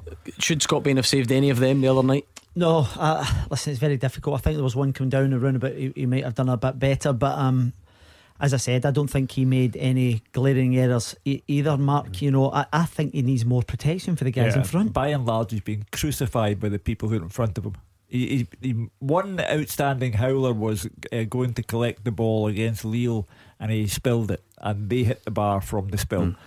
Other than that, when he saved a penalty in Lille that night, uh, so I think he's being crucified by the people in front of him.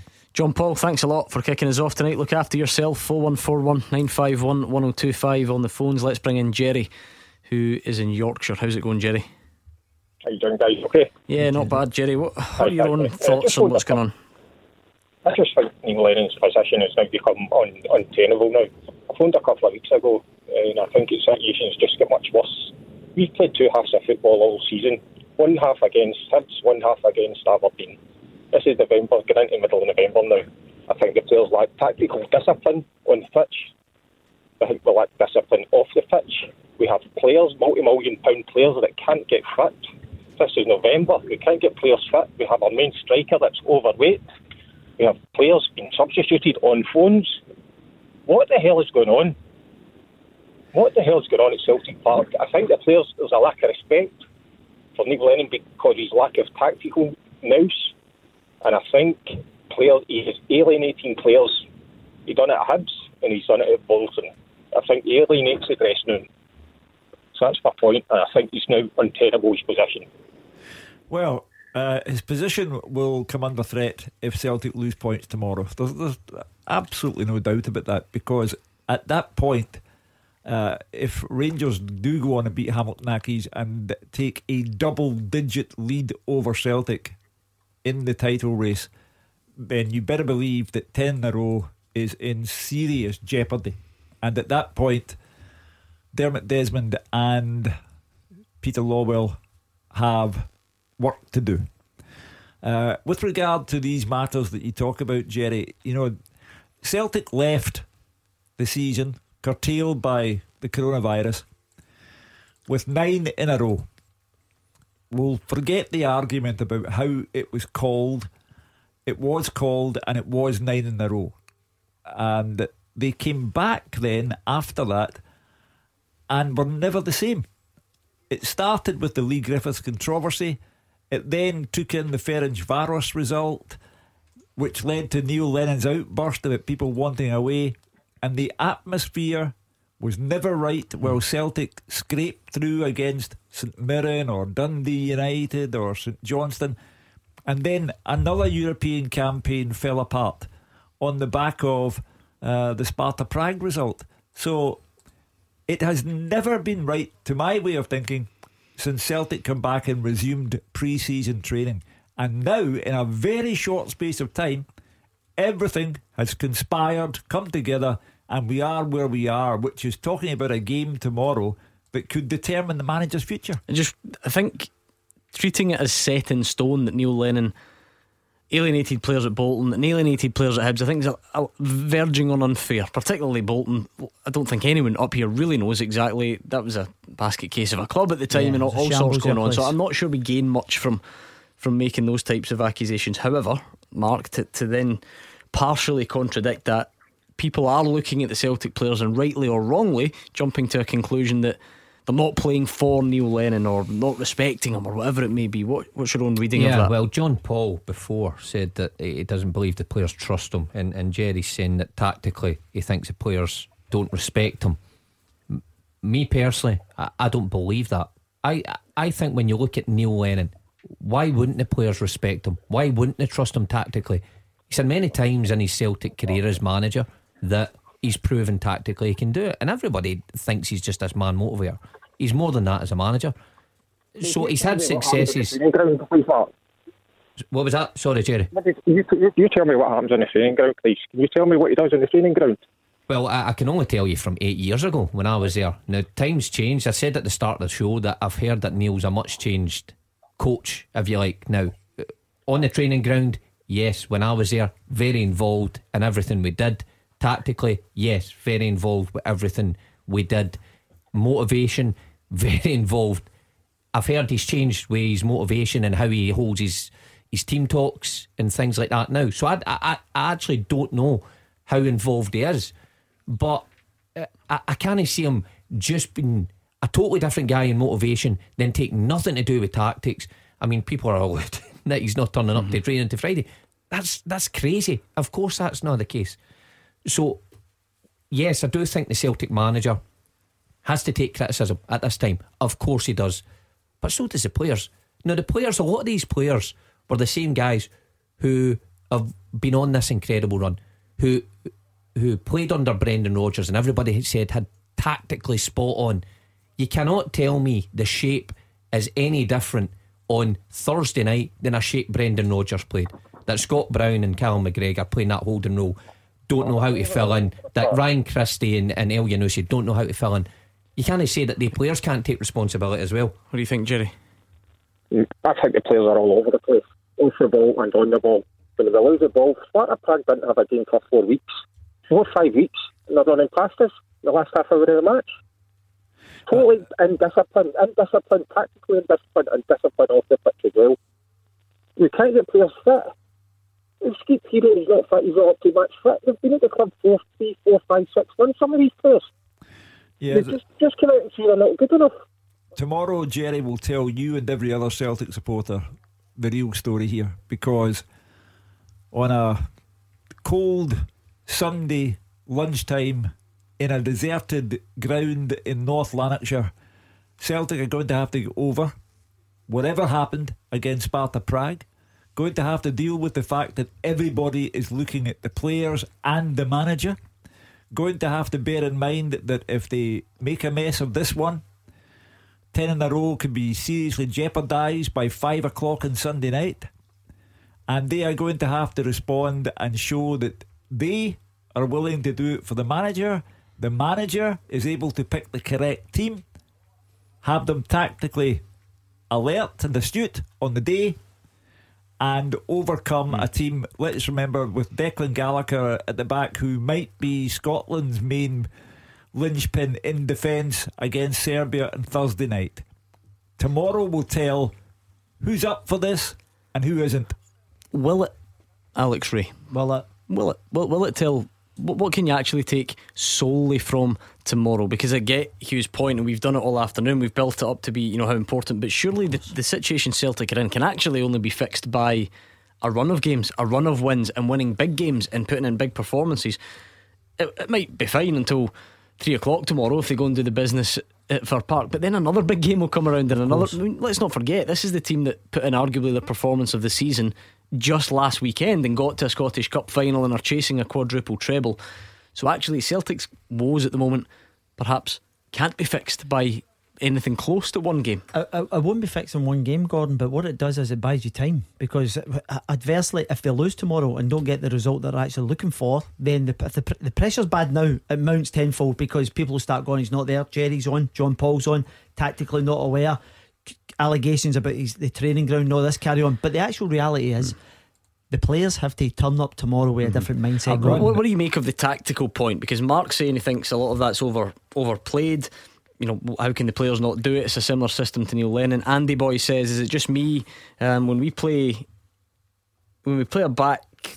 The, the two wing backs are too far forward, he says. Then Brown covers the right back, leaving the midfield empty. It makes it too easy to play through. It's a defence in disarray and a non existent midfield.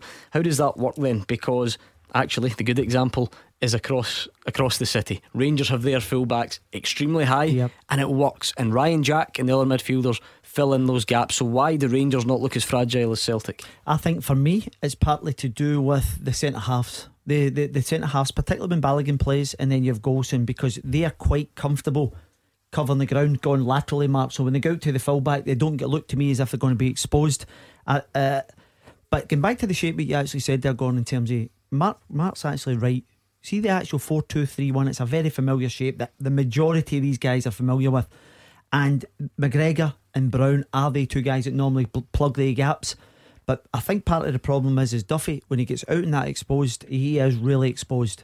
Uh, and I think that, and I also think Laxalt might well be a bit of an issue as well, Gordon, because he plays so high up, and I think teams are utilising down the side. But that's, that's what I'm saying. Rangers fullbacks play that high, but don't seem to doesn't seem to be as much of a problem. And again, that goes back to because I think Rangers centre Right. centre halves a better kind of.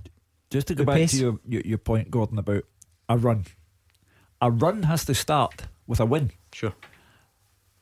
We're forgetting, I think, that Celtic's last two league games, three all draw at Aberdeen, and prior to that, a 2 0 defeat at Celtic Park from Rangers. Tomorrow they're trying to win their first league game in 3 mm. So a journey of a thousand miles has to start with a single step. Oh, on that note, oh, Jerry in Yorkshire, thank you very much. We've got Jerry in Kilwinning who wants to talk about Neil Lennon and the goalkeeping situation. We'll speak to Jerry in Kilwinning next. After they play, you have your say. 0141 951 1025. Clyde One Super Scoreboards Open Line. Hugh Keevins, Mark Wilson, and Alex Rae are here, and so is Jerry in Kilwinning. Jerry, sum up your feelings as a Celtic fan at the moment. Aye, Gordon. Um, very dejected. Um, I feel a bit like you know the people that I don't like enjoy saying Neil Lennon has to go, but he has to go.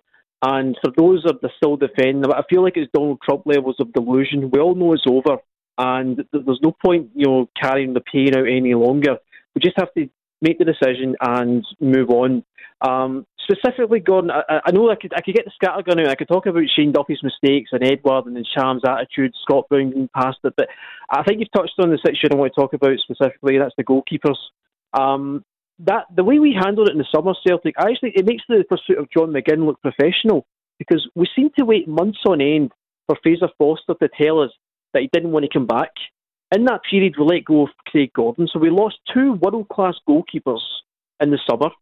We're now in a situation where we have there's a number one goalkeeper, Scott Bain, who I like. I think is a good, honest, hard-working professional, and I'll give Bain credit because he made a couple of saves on Thursday night. If he hadn't done, we could have lost six or seven. That's not a joke. But he's not a top-class goalkeeper overall, and he will not win you league cups or uh, league titles.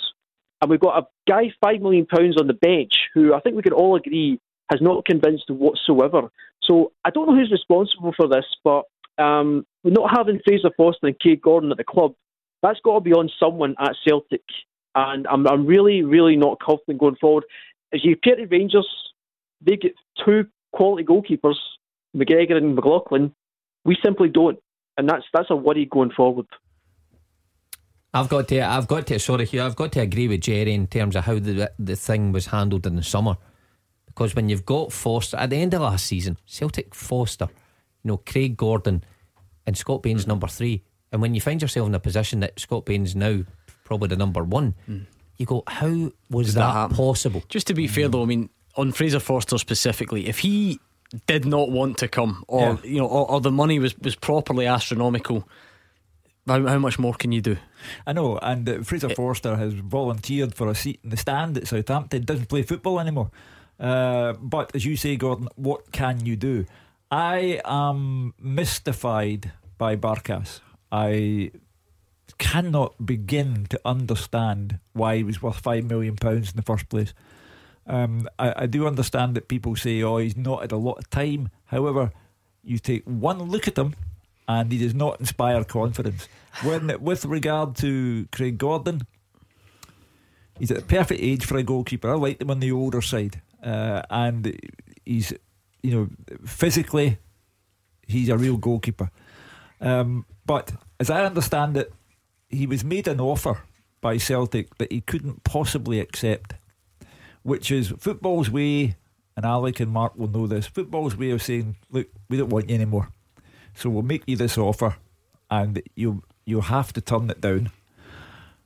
I, as much as I don't understand why Barkas was bought, I do not understand why Gordon was let go. And the third goalkeeper, Bain, has not, to my way of thinking, done anything wrong. He's just the guy that everyone is looking to and saying, Forster, Barkas, Gordon. Just to try and provide a little bit of fairness, though, Alex, so Yeah. on Barkas in particular, he certainly is not the first, and he certainly wouldn't be the last player to come here and take a bit of time to settle in. The Yep. list is as long as your arm, and if you want to compete, compare them to, to relevant people at the moment, look at Borna Barisic. I can just imagine Absolutely. Hugh Keevins standing here and saying, You take one look at Borna Barisic and he doesn't look like a Rangers yeah. player, or whoever it may be. Ryan Christie, look how long it took him to have an impact. I'm not for a second saying he he has been good and that these people are, are wrong. I, I, just wonder if he's a little bit unfortunate to have walked into a situation where everything else is a mess as well, and now people have got him completely written off. He might, he might, yeah. he might well turn out to be a complete dud. I don't know, but I just wonder if a little bit more patience is required. Gordon, you're absolutely right in terms of patience, but unfortunately you don't get that in Scotland with the what's at stake. Uh, the problem with this whole situation that Jerry uh, put out there was that Fraser Forster led them along a garden path, thinking it was almost going to happen, happen, happen. And by the time it actually came upon actually trying to get someone, Barkas was late in the day. Mm. So, and by that time, they'd already lost uh, Gordon because of the importance, you know, because they thought they were getting, uh, you know, Fraser Forster. It didn't materialise. So, I understand Celtic's predicament, but it's actually worked out a lot worse for them in the long run, but, but the, the way it looks out now. Jerry, who who gets the, the blame then? Because uh, you can probably bring others into this as well. We know that most of Celtic's recent signings haven't managed to make an impact yet. May well come good, but haven't made an impact yet. So modern transfers is you know it's a combination. You've got heads of recruitment and you've got scouts and you've got managers involved and, and chief executives. What about Celtic's recruitment is annoying you the most? Well, I think Gordon, um, the Forster thing, we should have decided for him. If it wasn't clear by say May or June that he didn't want to come back, we should have said, "Okay, Fraser, we're moving on." Um, I believe Peter Lawwell a lot of for a lot of this, Gordon. Um, his his strategy of bringing in guys like Daniel Arzani and Marian Shved, who Brendan Rodgers clearly didn't want. Um, ball and ball and golly, you know, I don't think I think Neil Lennon said he hadn't met him, or Bolingoli said he hadn't met Neil before he signed for Celtic. So that gives the impression that you know that's another Peter Lawwell project. Um, Peter Lawwell was responsible for a lot of the problems at Celtic, and I think, and I'm, I'm going off on a tangent here. I know I went start with the goalkeepers, but Peter Lawwell was with the Celtic too long. I don't care whatever job you do, whether you're working at McDonald's, whether you're working at Microsoft. If you've been doing the same job for 20 years, you need to freshen things up. And it's just there's so much problems with Celtic. I would really like to see Peter Lawwell go. He is he is the root cause of a lot of the problems at Celtic. He didn't give Brendan Rodgers backing.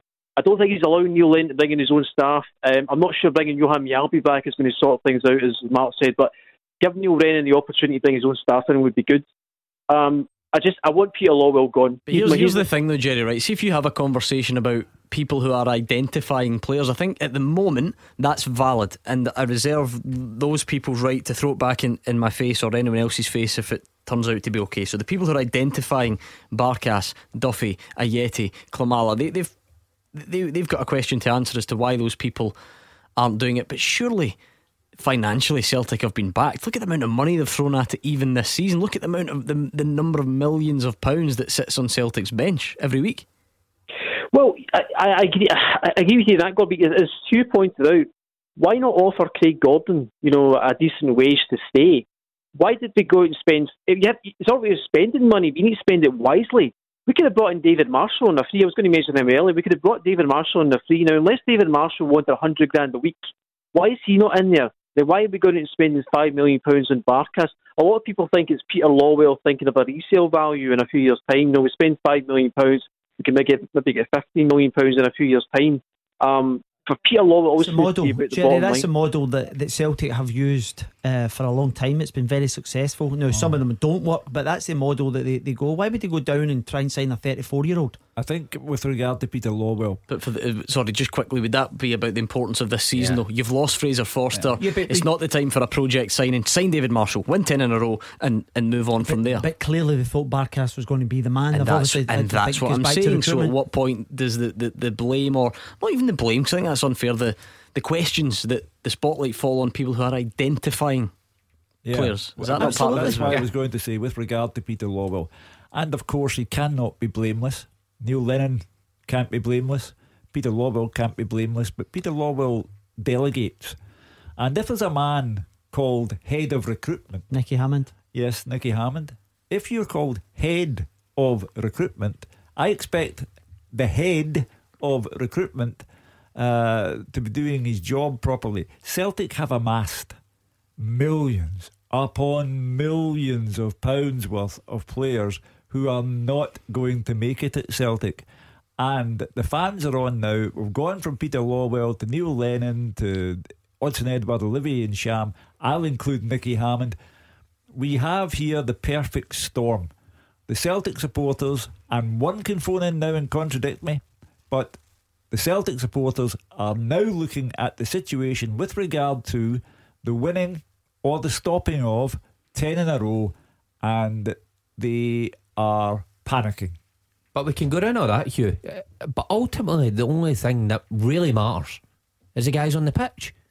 And I, I get everybody has to take their wee portion of the blame because it's a team game and a full club. But how can you The separate that- them? Because the Barkas might find himself on the pitch. Shane Duffy will be on the pitch. But that's what I mean. It's down to them. They they have to cut out. Barkas has to save things. That's his job. He can't let things squirm under his arms. Duffy has to stop giving strikers chances. Has to stop being easy to beat. You know, Edward has to score goal. So it's the guys on the pitch It has to come together as well. To an extent, I agree. I get that with with Edouard obviously showing great form. But how exactly do you turn around to Barkas and say, by the way, fancy being better? You know that, that that's Yeah. not that's not always feasible. That's not always possible. You, you then you, you can't separate the two. You, you have to then look at is he good enough? Who brought him here? You know. No, I, I totally agree with what you're you're saying, and everybody. That's why I say everybody has to take their share of the blame. The only guys who can really change it and really make a difference is the guys who get selected Hmm. tomorrow, guys who get selected on Thursday, because that's where the crucial stuff happens. And in the on meantime, pitch, yeah, absolutely. Jerry, what would you do tomorrow then? If if this game is is as important as all you Celtic fans are making out, what's the team that, that wins Neil Lennon the match tomorrow? Leigh Griffiths starts up front, Gordon. I think that Chris Sutton is a joke on Thursday night with his comments because he's just, I don't know what he's talking about. Leigh Griffiths scored. Yes, he wasn't fit in the summer, but he's getting fit now. So play Leigh Griffiths as your main man. Um, start David Turnbull for crying out loud. Why did we sign him? Surely, if he's going to play well anywhere, it'd be Park. Why is he not playing? You know, it just seems daft. The defence, I wouldn't play Duffy. I would play Elhamed and Bitton because at the very least you couldn't blame communication problems for messing up. So I, I- think, listen, I'm not the manager. I don't get paid big money, but Neil Lennon has got to get the players right tomorrow because if he doesn't, well, it is over in my opinion, but it'll definitely be over. Okay, thank you to Jerry and Kilwinning. We are on Twitter as well at Clyde SSB. Gary Waugh talking about you know players being written off. He says, I seem to remember maybe even this time last year, Tavernier shouldn't have been near a Rangers jersey, never a Rangers captain. Look at him now. Players can change. Says Gary Tam Graham says that questioning Lennon's tactical ability is ludicrous. This time last year we had conquered Rome. Players are underperforming and complacent. Players need to step up, and Lennon needs to get them motivated. Well, that's why I say tomorrow will tell you an awful lot of things uh, about motivation, about uh, players' self determination, um, because it will be noon on a cold Sunday in an empty ground, and it's not the most atmospheric with. Oh, behave yourself, it's lovely. Uh, but Celtic, if they are ever to do anything, will have to do it tomorrow because in those surroundings they have to find motivation, incentive, intensity. Thursday night was a disgrace, a shambolic disgrace. Let's bring in Jim, who's in Rutherglen. He's a Rangers fan. What's your own take on this situation, Jim? Uh, good evening, guys. Dick Gold outside the meter. hope you've got the thermals on. Aye, I've got a couple of points. Uh, I heard you last night, Gordon, asking a few Celtic fans for one word that was uh, kind of in their, in their heads regarding the goings on at Celtic. And I'm going to give you that word, Gordon, and I think a few of you guys will agree with the word. The, the word that is Rangers, and that's where this fear is coming from in these Celtic fans. I'm 100% sure of it. That's what their problem is. Glasgow Rangers. Well, earlier on in the programme, I said that was the thing that we had overlooked. You can concentrate on Neil Lennon, um, the players, the goalkeeping situation, who wants to be there, who doesn't want to be there. The other very important point here is that Rangers have a better team than Celtic now. And that the Celtic fans have now wakened up to this. I always say the same thing, but it bears repetition. Celtic fans are always the last to know because they never allow themselves the chance to analyse their own team and to make objective criticism. And if anyone does You, it, you are speaking behalf again on a uh, on, of a tens of thousands of people. I'm sure loads of people have, have analysed the team and, and spotted the shortcomings. Maybe some. in the majority, Mm, again, I'm not sure how we prove well, that. you well, I'm not sure how you disprove it. Uh, so uh, the the fans tend to be the last to know because they never wake up until the penny has dropped, and now Rangers have a better team, a nine point gap. Never mind Europe because that's not what concerns Jim. Jim on the line or the Celtic fans. The stopping of or the winning of 10 in a row is the most important thing for the majority of the Celtic and Rangers fans. They looked pretty concerned about Europe Thursday night, though. That's because it is so awful a performance that it embarrassed the Celtic mm-hmm. supporters. At 4 1, I can That's, imagine. so that's the point. Then you can't say that Europe doesn't matter because if you go and get embarrassed in Europe, you better believe it matters. Yeah, but they, they, they, they know, the Celtic supporters knew that, that there's never any chance in this world of Celtic winning the Europa League. But, But that's then that what a stretch that is. That doesn't mean you just go, oh, well, then we'll just get battered at, at home to Sparta Prague because we won't win the Europa League. Well, I think you speak with the certainty of someone who hasn't been brought up in Glasgow. You do. I Oh, don't come think. Hugh, what what on earth has that got to do with it? I don't. I don't think you fully understand it. I actually That's a bit patronising, Yeah, if you don't I- mind me no, saying. no, I don't think you fully understand it. I, I actually think that the European performances are actually compounding what's going on behind That's the my scenes. point. Now, and I'll, get- I'll quantify that. And also the thing about with the Rangers situation, Hugh. A couple of weeks ago, it was brought to the attention of everyone that Celtic were only two points behind what they were at the same time last year. But the problem is that Rangers were such a brilliant start. Now, me and Mark have played for the old firm. So what happens there is, Mark, uh, eventually you just get more and more pressure piled on you. And this is what you're finding now. And that's is, this is a reaction you're getting from the fans because it's it's like the- you just get battered for pillar to post when it's your turn to get battered for pillar to post. My first season was the first start, Hugh, it was terrible. Oh. You know, we lost a couple of games, knocked out of the Champions League, and then all of a sudden I thought, what, what is this? I'd never experienced it. And now the Celtic players are having to do this now, having had a free reign for the best part of nine years. So they're having to contend with all this, and they have to find a performance soon. Jim, will Rangers do the business tomorrow? I assume you're pretty confident looking at the fixture on paper. Uh, I would like to think that they'll do the business tomorrow. We, we can only take uh, every game as it comes just now. I'm, I'm, not- I don't think there's any Rangers fans. I heard a few Celtic fans on there all through the week crowing about, oh, Rangers are shouting this, Rangers are shouting that. Rangers are shouting nothing. Rangers feet are on the ground. We're just ticking away here. And they know, they know that that fear word is Glasgow Rangers. I think, I You think man, That's two words, Jim. are they can, are they can, because there's only one team in Glasgow anyway, as far as we're concerned.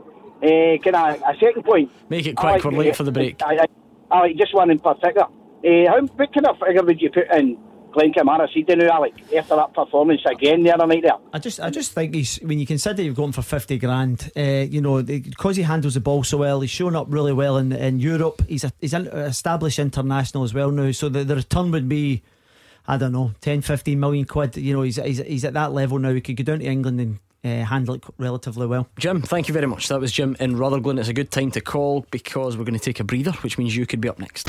After the action, it's your reaction. 0141 951 1025. Clyde One Super Scoreboards Open Line. Mark Wilson, Alex Rae, Hugh Keevins, all here, all desperate to take your calls. Let us know what you made of your team's performance today, or perhaps what you're expecting from your team tomorrow. Uh, lots of unhappy Celtic fans at the moment. Let's bring in another one. I guess Paul uh, is equally unhappy. Paul, how do you sum up what's going on at the moment?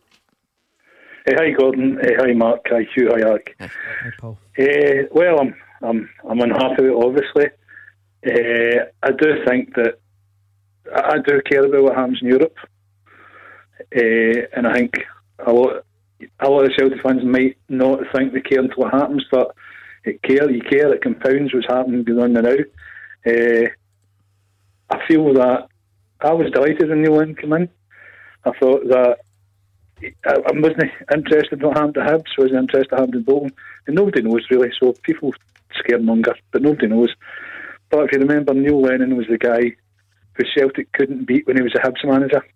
So I was delighted when he came in.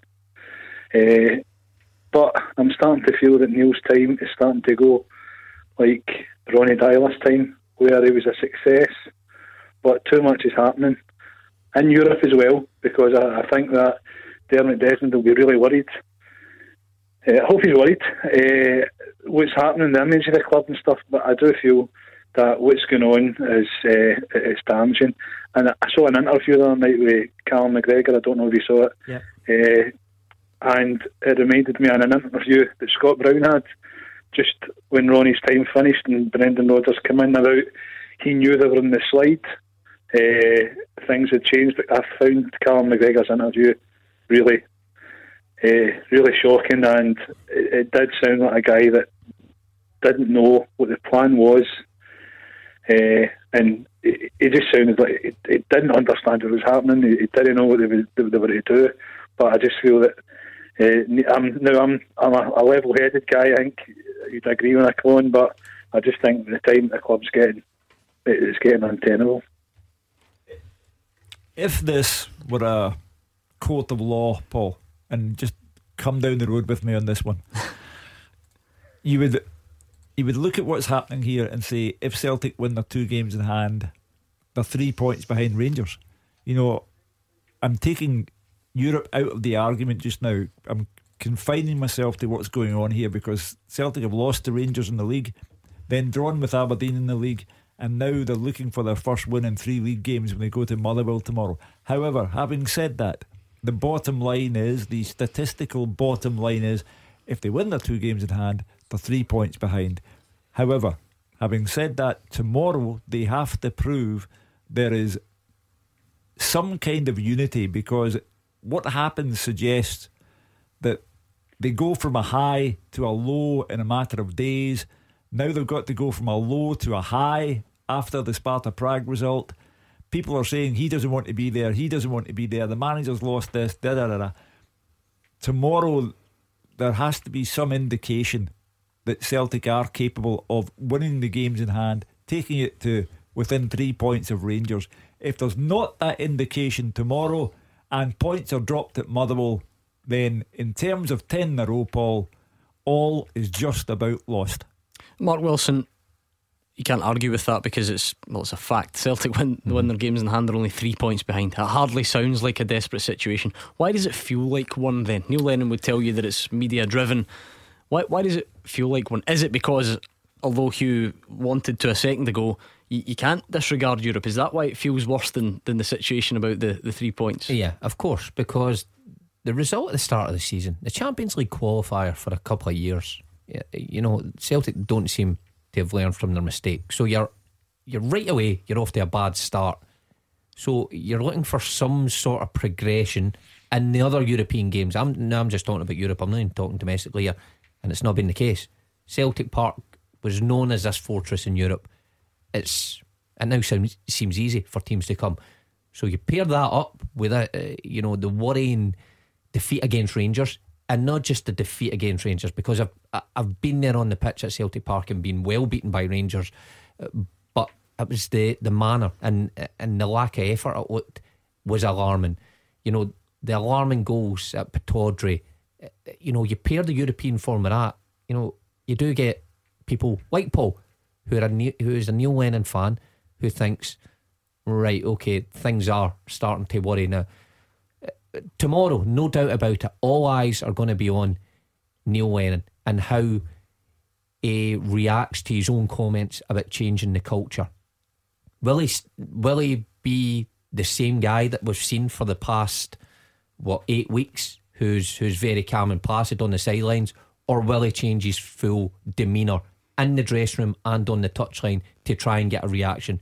Because I, I stand by it. I think tomorrow is one of the biggest games in Neil Lennon's Celtic career as manager. Thank you very much. Seems like a, a nice note to end that call on, or a, a, what's the word I'm looking for? I just thought Mark Wilson summed it up quite yeah. well. Um, yeah, lovely. Thanks. First time for everything. Start the engine. Uh, that's, that's thanks here. to Paul and Kirkintilloch. We will leave it there, Paul, so we can squeeze in one more. Um, we'll hopefully hear from you soon. Frank is in Haghill. What's your own feeling, Frank, about tomorrow and, and where your team are at at the moment?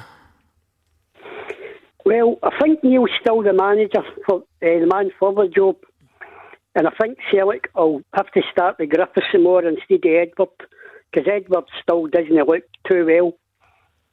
And I would put Turnbull in the more as well in the midfield.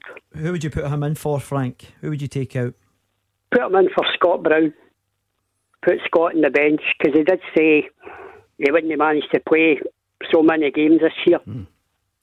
Scott, but, Scott Brown one's quite fascinating. It was it always would be, but Neil Lennon has dropped him and, and or rested, call, call it what you want. He has oh, taken him yeah. in and out of the team, so it's not like people are complaining, saying this guy's bulletproof. Why are we not? You know, he, he has, but that doesn't necessarily seem to be fixing anything. I, I think it's so important what Scott Brown does when the ball's not at his feet. It doesn't matter so much. He, for me, I'll, I'll have to use the expression again. He's the only legitimate leader of men there, and right now they really need a leader of men uh, at Motherwell tomorrow. So I would play Brown. I wouldn't expect him to last 90 minutes. I would play Griffiths. I'm not sure that Edouard has the desire and the hunger that Celtic are looking for tomorrow. And uh, I would be thinking about Turnbull. I mean, I'm getting to the stage with him. Why, why did you sign him? Um, you know, this was arguably the best young player in the country. So why can't he get into a team that's struggling? This thing about Scott Brown, I, am hmm. basing this on on Frank's opinion and the, the people that are calling and tweeting. This is not me saying that, that Scott Brown's out of form. If he if he's as out of form though as these Celtic fans say, they watch him cl- closer than I do. Does it really matter about, or how much does it matter about the leadership qualities that Hugh mentions? There must become a point, not necessarily Scott Brown, just anyone, anyone who's got that type of role in a team. There must become a point where that's just not enough. Yeah, and if he's not if he's not having an impact uh, and he's not getting the best out of the people, because what Hugh says, there's been times when he goes and smashes someone, he gets the team on the front foot, and he's that driving force. Now he hasn't had that kind of impact in recent months, Gordon. So for me, it may well be a case of because he's not just a leadership, he's not got that driving behind him. It may well be a case to freshen it up tomorrow. But the, the interesting thing about all this is, Ntcham has been playing in front of Turnbull uh, most of the weeks leading up to where we are at the moment. So it would suggest that he would probably be in in front of Turnbull. Mm-hmm. On on Turnbull, Mark, I can I can see a, an argument which says.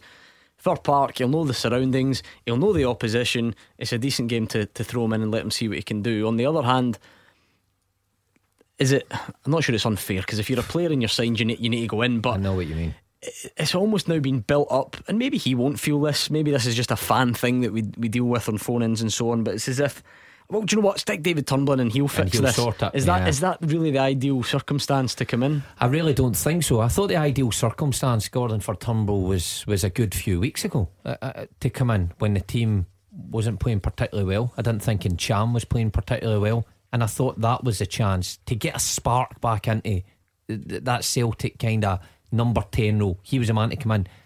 Now, if he comes in tomorrow and he doesn't perform you know, it's a bit unfair. The Celtic fans, are he's just as bad as the rest With of them, Tom but he's coming into a, a, a hard situation, a hard game tomorrow. Well, sorry, Matt, you were talking about coming in as a number 10. Would Tom Rogic no be the guy that actually, because I think he has had a wee spark. I think he's had a little boost in the last Yeah. couple of weeks. Yeah, no, Tom Rogic came in and took over from Ntcham, but I think Turnbull's found himself unlucky not to start, and but tomorrow to put him in in this, I don't know, is it make or break? I don't know, but it's a huge game anyway.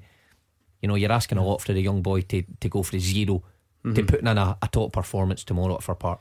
Okay, I think we'll have to leave it there, Frank. Sorry that was short and sweet, but we are out of time. That was Frank in Haghill. Hugh, it's a massive weekend of football, and uh, you're the man to sum it all up for us. Let us know how you see it all panning out and, and what's at stake. I thought the 5th of November was supposed to be the fireworks episode, but for me, it's tomorrow. The fireworks begin.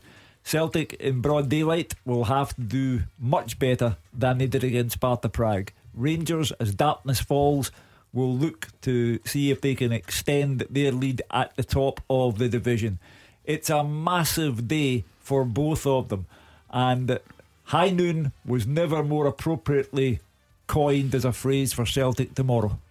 A massive day indeed, and we'll be here quarter to 12 with all the build up from Motherwell against Celtic, giving you updates on everything that happens at Fir Park and then over to Ibrox as well. Rangers taking on Hamilton Accies with all the usual madness and your chance to have your say on the open line as well. So make sure you join us in the morning, and in the meantime, you can stay right there because it's that man for a Saturday evening. George Bowie is poised at the door, ready to come in for GBX up next.